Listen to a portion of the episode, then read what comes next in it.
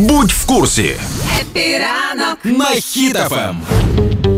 Бачив декілька відео допитів е, наших військових, а саме тих, хто був на Азовсталі. Вони зараз полонені в Росії. І я вам скажу так, що на відео е, наші військові полонені виглядають крутіше, ніж ті, хто їх допитують. І це не патріотизм мені каже, а це об'єктивність, тому що е, вони не ламаються, вони дуже рідно все чітко, чітко говорять, і і вони не е, не намагаються типу скрити правду, приховати правду, щоб типу залишитись в безпеці. Тому що от в одному з допитів так. було питання: типу, «Е, як попали, як попали в плен, а а від, відповідь: ну була команда здатися в плен.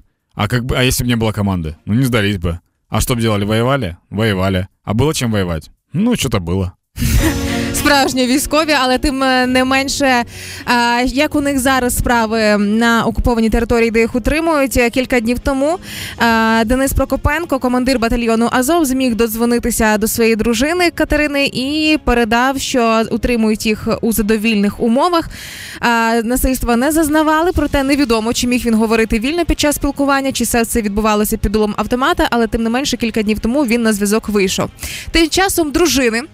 Е, військових азовців е, буквально вчора, е, коли збирали прес-конференцію, оголосили про створення ради дружин і матерів захисників України жінки зі сталі. Тобто, це буде така певна рада, фактично медіатор між рідними військовополонених mm-hmm. і владою. Тобто вони будуть робити все для того, щоб привернути більше уваги, привернути більше змі, привернути більше.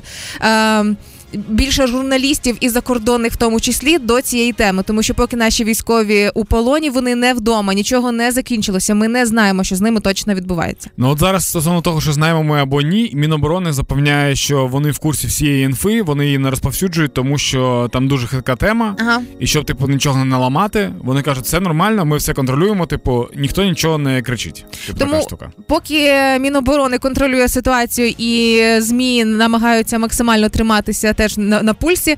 Е, вчора в Харкові створили новий підрозділ Азову, набрали нових людей, навчили їх, і це той підрозділ, який буде вже безпосередньо діяти на Харківщині. Угу. Тобто, поки одні азовці в полоні набирають інших, нікуди не дівається цей полк Азов, е, тому що ще багато роботи в наших воєнних.